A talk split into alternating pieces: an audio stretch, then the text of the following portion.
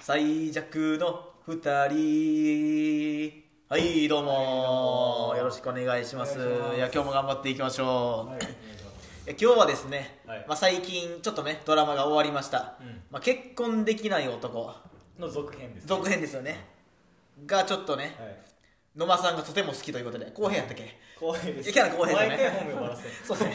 いやいつも僕ねあのいつも僕野間って呼んでるんでそうですね野間って呼んでるからいつそもうですね出ちゃうんですよね確かにはいそうなんですよ、はいまあ、公平がね公平が好きということで、はいまあ、ちょっとそれに語ってもらおうかということで、はいまああの阿部寛さんのはい主演ですよね,、そうですね僕ね正直あの、まあ、見たことはもちろんあるんですけど、うんそんなにのめり込まなかったんですよ僕は、はいはいはいなるほどなのでちょっと今日はねその野間す、じゃあ待って公平にねはい公平君にちょっとね、はいその面白さとかをちょっとレクチャーしてもらおうかなとなるほど思っておりましてわかりましたそもそもはもう、はい僕の認識なんですけど、まあ、結婚できないほんまに結婚できない男のう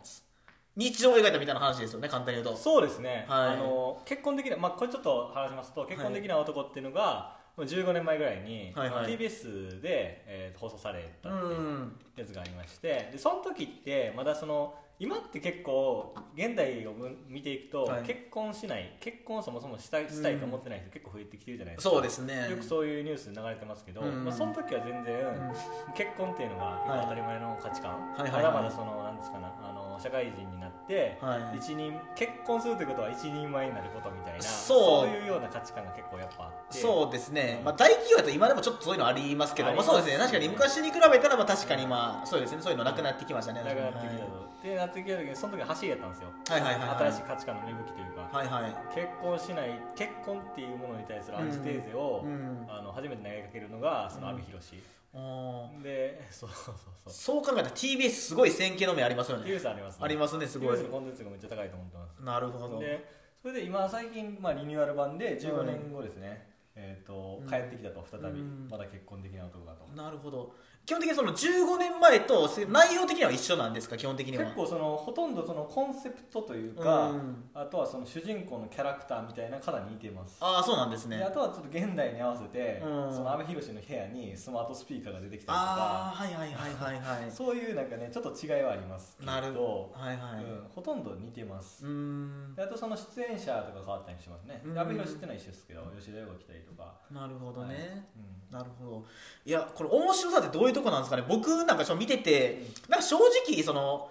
あんまり話の起伏とかがあんまりなくてなんかなんか結構何でしょう一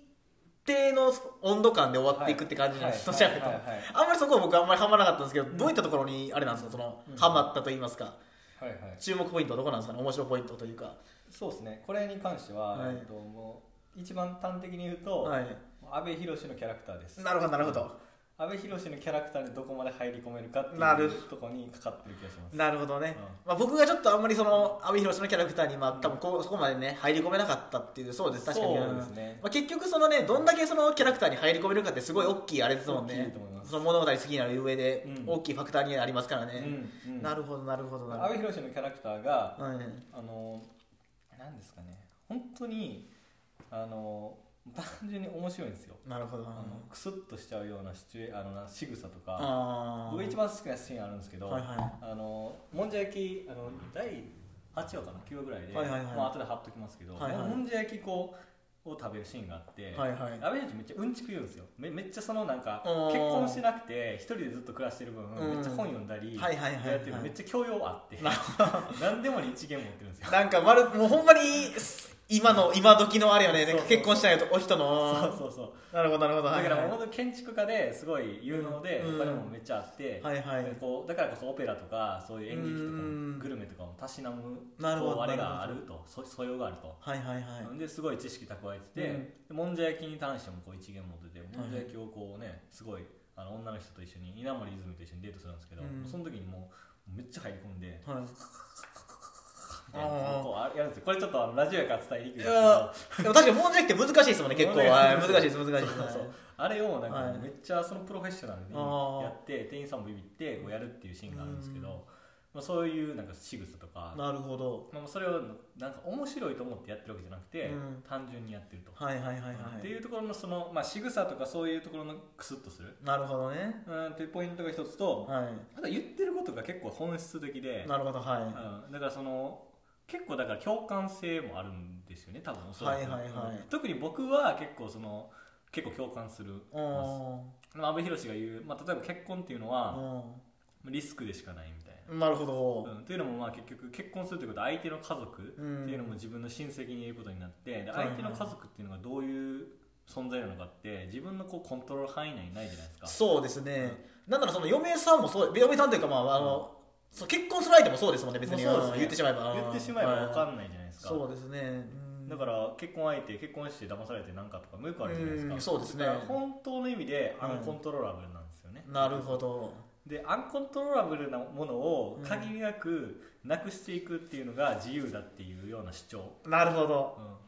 ああそういうことか、だから、うんえーと結婚っていうのはアンコントローラブルのものを増やすことだから、はいはいある意味自由ではなく制約をかけることによってこの逆に自由度を減らしていると、うん逆逆にそれが結婚のいいところでもあると思うんですけど、うんそれは阿部寛にとっては良くないみたいですね なるほどねあの思った以上にずっと深い話ですね結構深いですめちゃくちゃ深いな、なるほどなるほどね、そうかうんだからある人にとっては教養をつけるってことは、はいアンコントラブルのことを減らしていくことなんですよああなるほど、自分がわからない世界っていうのは、うんあのその世界にいる人たちよりも、こう自分の自由度が高くないじゃないですか、うん要はエンジニアとかもそうやと思ってて、はいはい、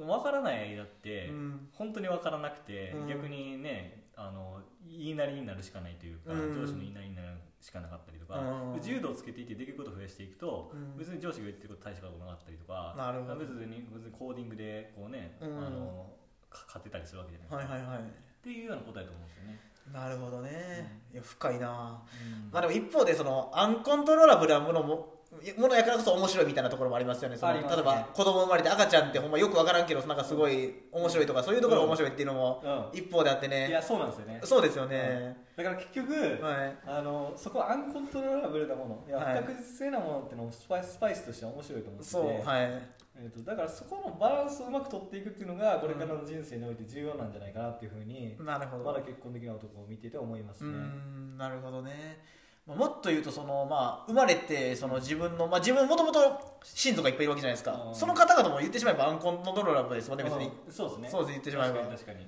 なるほうんどえそれを踏まえてどうですかその浩平は結婚したいですかまあまあそれはあれですよねそうです愚問愚問っすかこれは愚問っすねこれは愚問っすか愚問っすね結婚っていう抽象的概念を求めてないですねなるほどなるだほどから結婚したいって相手が現れたら結婚するしたいと思うかもしれんけどなるほどなるほどなんかあんまそういう抽象的概念ないんですよ、なるほどねうんいつか結婚したいとかいつか子供あーが欲しいみたいなのはないなるほどなるほどあんねまりうんそういうことそういうこと、まあ、結婚って別にそうですね別にその結果的なそうですよね別にそうですよねそうそう確かにっていうタイプなんよんでも抽象的な概念で結婚したいと思ってる人も結構いるじゃないでいすかますいますいますよ結婚したいみたいうな、んまあまあでも特に日本、まあ、特に日本っていうかまあ言うても結婚しないとやっぱり子供とかってやっぱりそうですねやっぱ作りにくいじゃないですか言うても、もこの日本においては、まあ、そういう意味で、まあ、結婚したいっていう人も今中には多分そうですねだから子供を産むためのソリューションとして結そうそう婚そうするっていううーんでもそれにしては結構結婚ってリスク多すぎるんじゃないかなと思ってるんですようんだからその子供を産むっていうものに対すうるんこのなんですかねがもうそこまで大きなファクターなのであればうん結婚したらいいと思うんですけど、うんそもそもソリューションしかなければ、うん他にソリューションないですか子供を産むってういう、ーんどうすかねまああるとは思うんですけどそれこそまあ別に籍入れずにっていうソリューションも一つもあると思うんですけまあそうどですねただまあその場合ちょっと子供がなんでしょうねある種僕結婚って子供を守るための法律だと思ってるんですよねなるほどねはい、まあ、そういう意味でやっぱりその何でしょうまあうーんまあそうですね今のところやっぱり最適解はやっぱり結婚なのかなというふうには僕は思います子供を守るって意味ではすごいそうですね、はいはいはい、結婚っていうのは最適解なのかなというのは子供ってやっぱ欲しいですか子供ね僕はねまあこういう言い方するのもあれかもしれないですけど子供を育てるっていう経験をしてみたいとは思いますね、なるほどね、はい、経験としてすごいなんでしょなるほどねうなんかすごい好奇心自分の好奇心で、作るのはどうかと思うんですけどやっぱりすごい一度はやっぱその子育てというものをちょっとしてみたいっていうのははいはいありますねなるほどでやっぱりそのやっぱりその何でしょう人の子供とかをたまに遊ぶとかっていうのはやっぱりその、うんじゃなくてほんまに責任を伴ってうんやっぱ育てるって経験をちょっとしてみたいなとうん、うん、思いますね、なるほど結構でもそれってはい現代的な価値観における子育てのか考え方だと思いますね、ああうんなんかその経験として捉えるわけじゃないですかう子ん育てっていうのをそうキャリアパスというか、そううんうんいろんな経験をしていく中でこう自分っていうのを高めていくとか自己向上というか、うん自分というもののその新しい価値観とかを発見するために子育てっていうのもしてみようっていううんようなことですよね。そうですね、そうですね。まあ、もちろん子供ももちろん可愛いと思いますし、別にその、どんでもそうですね、なんか、自分の遺伝子を残したいとか、そういうあれではないですあれではね、特にわかはい。わそかうでりますしね。た、わかりました、理は解しいました。そうですね。じゃあ、それはまあ、はっきりしてて自分の遺伝子じゃなくてもいいわけだ。あのね、でもね、これがちょっと難しくて、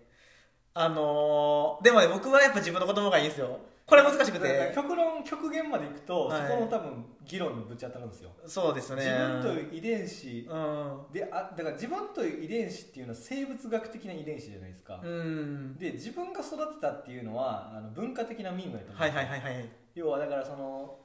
そこ結構違うかなっていうう。ん。うんそうですね、確かに。うん僕は文化的なミームでいいと思ってる派ですあーたなるだほどただその文化的なミームにうん。ものが文化分で入ってきてしまうそうそうなんですよそこ分けないそうなんですよ。だってまあ、生って、その、他の子供を育てるって、例えばチンパンジーが他の子供を育てるんで、普通、あれじゃないですか、例えば、りまあ、例えばなんですけど、普通殺して育てるじゃないですか、チンパンジーとかそういうのって、なんか、なんでしょうね、すごい遺伝子的に、遺伝子の目的の一つって、すごい自分の反子孫を反映させるってことを考えたら、他の子供を育てるってすごい、ココストなんですよね、すごく。確かにだからそこになんか、結びついてないとちょっとね、考えにくいとはリチャード・ドーキンスさんあ、そうそう、リチャーャード・そうですね、利己的な遺伝子そうですね。はいそうなんですよね。ドなるほどなだから僕は限りなく人間っていうのを動物的あの新しい人間っていうのを考えてますはい新しい人間っていうのははい動物的な次元から一歩こう上に行って、うんそうなってくると生物学的な遺伝子はほぼ関係なくなるんじゃないかなみたいななるほど。もう文化的なミームだけで行くみたいなだからそのうん結局人間ってその生物学的なところと文化的なミームは今合わさってるじゃないですうか、ん、それが今やと思うんですけど、うんそこからもう文化的なミームだけに移行するとなるほど。そしたらもうちょっと社会制度とかも、うんあのなんですかねあの動物的な部分を考えなくていいから、もあうちょっと自由な設計とかできていくと思うんですよーなるほどね。あー、難しいな。うん難しいとこなんか、個人的にはでもね、やっぱり遺伝子にはちょっと抗えない気も僕個人的にはするんですよねなるほ。どやっぱりそうなんですよね。やっぱ遺伝子ってそうなんですよね。やっぱ僕はもう、あの僕はもうリチャード・ドーキンスさんの信者なんで、やっぱり僕は、言うても人間は遺伝子は乗り物に過ぎないと、はいはいはい僕は思って、ビークルだと思ってる人なんでなるほどなる、ほ そうですね。遺伝子感じるとかありますいやありますよありますよいはいは先ほどそそれこそそうそうですねやっぱり先ほどの会話に出てきた時ようにやっぱりその育てるならば自分の子がいいっていうのもやっぱり遺伝子に支配されてるなって思う瞬間の一つですねやっぱり、うんうんでやっぱりそのなんか最近なんかそのね、まあ、り再婚しては再婚相手の人がなんか子供を虐待するみたいな事件ってあったりするじゃないですか、うんありますねそういうのもやっぱりなんかミームじゃなくてやっぱりその遺伝子に逆らえないことが要因の一つ一つになってるんじゃないかなっていうのは個人的にはあ思ってたりするんですよあなるほどなるほどなるほど、はいなんでしょうねうんそそこなんですよ結局僕が一番気になってるのはそこで、は結局、えーと人間だけなんですよねこういうふういに、うんえっ、となんですかね殺し合う生き物ってはいはいはい戦争とかあるじゃないですかそうですねはいえっ、と要は意味がない抽象的なもののためにうんあのこう人っていうのを傷つけたりし合うのって人間だけなんですよああなるほどなるほど虐待も多分そうで、はいはいなんはかあのなんですかね本当に自分の家族を守るために逆あのとかっていうのは生物とかやるんいうですけど、ん関係なく抽象的なものをう何ん何か信じるもののために殺し合うみたいなああ宗教戦争みたいなそういうそうそうそうそうなるほどなるほ極ど限までいくと虐待問題とかもそういうところに行き当たるんやろなみたいななんかそのあ結局生物学的なものだけでは捉えられない人間の差がみたいなのがあって、あはいはいはいだからそうですねえっ、となんだろうな自分のだってだって家族だって殺し合うじゃないですか人間ってそうですねなんなら自分の地位と関係ないんですよ、やっ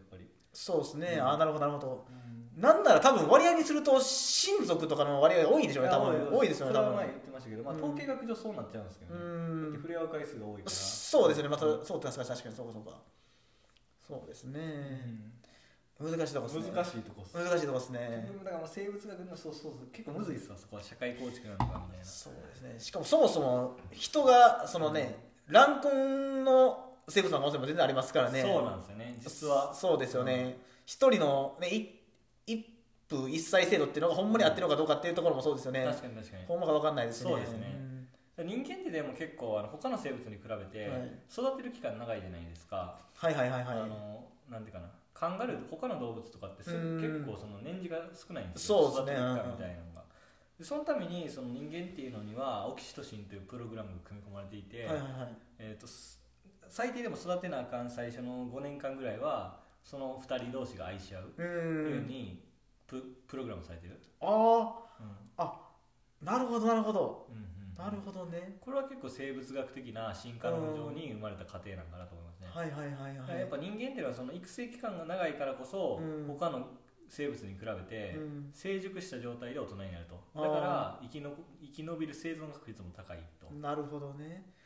だからまあセックスレスとかっていうのはそういう期間が終わった時にうん起きるもの、起きる可能性が 結構あるあるみたいな話なんですそかうでねすよね多分なるほどね、ああそうかそうかそうか、うんうん面白いです結ね構ねあの深いところまでいきますね深いところそうですね、いやでも、まあ、話戻すと、うんやっぱ結婚的な男、うんすごい面白いですうんね面白いですねうんそういう観点で見ていくと面白いです面白いですねそのなんか社会背景とか、はいはいはい今のその現代の価値観みたいなうのんをバックグラウンドに持った上で見ていくと、うんあこの桑野さんっていうんですけど主人公の、あはいはいはいこの桑野さんの発言は今現代を完全にクリティカルに見てるなというかなるほどね照らしてるなみたいなのとかはいはいはいあのちょっとちょっと話あれなんですけどはい現代っていうのは結局その機能か、えー、と結婚における機能価値みたいなところはいはいはいはいうんっていうまあ役割分担であったりとか、はいはいはいその経済的な部分の補完であったりとか、はいそういう部分が結構限りなくなくなってきてて、はいはいってことはその機能価値以外の付加価値っていうので付き合ってるわけなんですよね。なるほどはいはいはいはというのが増えてきてると思ってて、いはで、まあ、極限まで行き着くとペットじゃないですか、いなるほどはいはいはペットってい発揮してて機能価値じゃないんですよ、ないですうんね、まあ、警察系以外は足んない警すいませ察ん警察系は最強で すそう入ってますね機能的価値の塊ですもんね塊はいそうですね、ははいい、あれが逆に機能価値だけですよそうですね基本は的いにはなんであのだから極限までこれから結婚の未来を見ていくということはペットペットの、はいペットなんでペットをこううん人っていうのを飼うのかみたいな分析していくところにつながっていくと思うんですよ、なるほどまあペッパーくんとかも言ってしまえばそうですもんねそうですね、別にうそうですね別にねん、じゃないですか特に何もしないですもんね別に何もしないですかだからもう極限までグルベックスっていう会社が出したラボットっていうあーラボットはいはいなんかあのペッパーくんの生みの親が、海の親が出したあれですよね出したそうそう林要さんって人はいはいはいはいはいあれも結局そういうとこ狙ってやってるんですよねあ結局機能価値がなくなった社会においてはうんロボットもペットと同じようあにう、んこういうような存在だけでうん付加価値を埋めるようなものになるとなるほじゃあ結局人間もパートナーとかって存在だけで付加価値を生むっていう、どはいはいもうはあらゆるものが多分存在における価値みたいいにうなってきてんこう並列してくると思うんですよねなるほどちなみにあれ売れてるんですかラベラベットでしたっけラボットですラボットラボットうんラベット多って分ないビジネス的にはきついと思いますあきついですかやっぱり多分結構きついと思うんですよあの、まあ、70万は結結構高いのもあるし、うんああ70万するんかでそれでもうん結構原価めっちゃ買ってるみたいなんですよ、まあ、け基本的には人件費やと思うんですうけど、まんあ、結構乗ってて、うんなかなかねビジネス的にうんめっちゃ売れるってもんでもないじゃないですか、まあ意外にそう機能価値がないんでめっちゃ売れるってで機能価値がなくてめっちゃ売れてるっていうのは、アイ iPhone とかってでも何やかんや機能価値すごいじゃないですかまあそうですねなんかなんやかんなやんやかんや、うん便利ですもんねいいですねなんかあれはブランドとかデザインで売ってるみたいなよく言われますけはいはいどはいうん機能めっちゃいいじゃないですかカメラも普通にいいっすねサファリブラウザもいいし、うん、 iOS も全然問題ないじゃないですか、うんそれはまあ Google とかと比較した上で、うんよりいいかって言われると多分いろんな観点が出てくると思うんですけど、うん別に機能劣ってないじゃないですかそうですねだから iPhone がこうめっちゃ売れてるからって、はい ラボットみたいなものがめっちゃ売れるかって全然多分違うと思うんですよ、なるほどだから、うんまあフェラーリもバカ高いです もんねあのそうねでもあれはニッチユーザーを見つけてでめっちゃ高くで売ってるから成り立つモデル、 なるほど4000万とかであとシンプルにラバラララボットでしたっけ ラボット僕全然すいません全然覚えてないですけどラボットってまあシンプルに、まあ、生命命ではないあの、うん命はないわけじゃないですか命はないですねそういうのもやっぱあるんですかね、あのペットって、うんまあ当たり前ですけど命あるわけじゃないですか、はいはいはいでもそういうところもやっぱあれなんですかうね、ん、結局命があるということは、はいどういうことなのかということなんですよ多分そうですね生命とは何かですうんよ生命ねとは何か電気的に復活するじゃないですか、はいはいはいはいああいうロボットって、うんでも電池が例えばじゃあ一生まあ何ていうのかなバッテリうーん再充電できない、多分二次電池を使ってなくて、はい一次電池でしか稼働しないロボットだとした場合、はいそれって電池が切れた瞬間に死ぬじゃないですか、はいはいはいそはれいって人間の寿命と一緒だよねって話じゃないですあかあはいはいはい再充電可能かどうかっていうのが結構そのロボットにおける寿命みたいなとこああじゃあ逆に一次電池でしか稼働しないロボットみたいなの作ってみると、はい実際に命みたいなの感じるかもしれないですよね確かにそうですね、うんちょっと悲しくなりそうですもんねちょっとあとちょっとが悲しくなりそうそうでですすね、うんしかもロララボットみたいなあんで結構フォルム結構可愛いじゃないですか可愛いですねあんだけ可愛くてそれがもう二度と動かんってなったら確かにちょっと、で逆にそういうコンセプトを持ったロボットが出てきても面白いと思うんですよなるほどねこれは一時電池しか動きませんみたいな2年間しか持ちませんみたいななるほどなるほどそしたらそこに命感じてしまうかもしれないですよねはいなるほどうんね、なるほどでやっぱりそうですねもう一つやっぱ生命の一つの面白さとしてやっぱりそのアンコントローラブルですよねやっぱりそ のそうです ねそこにつながるかといやそこそうはですつねながるかもしれないそうね複雑系と言いますかねうんなるほどいや結局なんかアンコントローラブルとか不確実性とか、はいそういうコンセプトにうん結構本質ってあるなと思います、なるほどいなろんるもほのがど、うんやっぱでもかあの物理学というと量子力学っていうものが、はいはいななぜここまでそのいろんな、うんその科学というかそのサイエンスのフィールド以外の人からも注目されるじゃないですかう量ん子力学って。それはなんかそのコンセプトがかなり不確実性とかそう不確定性とうかんそういうものにうこんう支配されてるからなと思いますね。そうですねあれ全部確率的な話ですもんね確率的なそう話でですすねもんね、なるほどいや深いですね、なるほど、まあ、人間の本質は不確実性かもしれない生命の本質はそうですね不確実性アンコントローこの前ラはブ生命の本質は矛盾であるみたいに出てましたね。ああいうことだからねこう矛盾とか不確実性とかいろいろちょっと出てきそうですね。 そうですね、ちょっとそうですねいやーじゃあそうですね結婚的な男はそこまでを見越してうんそうして TBS さんもあれですねもう頭上がんないですよもう上がんないですやゆうさんもうねグランメゾンも楽しましてーグランメゾンはは楽しいまたグランメゾンもまた総括しましょうね終まわたったらあと2回ぐらいあると思うんでそうですねちょっとうんはいしましょうでじゃ今回まだ結婚できない男からあいや生命とか人間とか社会とかまで読み取っていくといやー楽しかったですね楽しかったですねいやーありがとうございましたはいありがとうございますじゃあまたはい次回お会いしましょお会いしましょう See you! う See you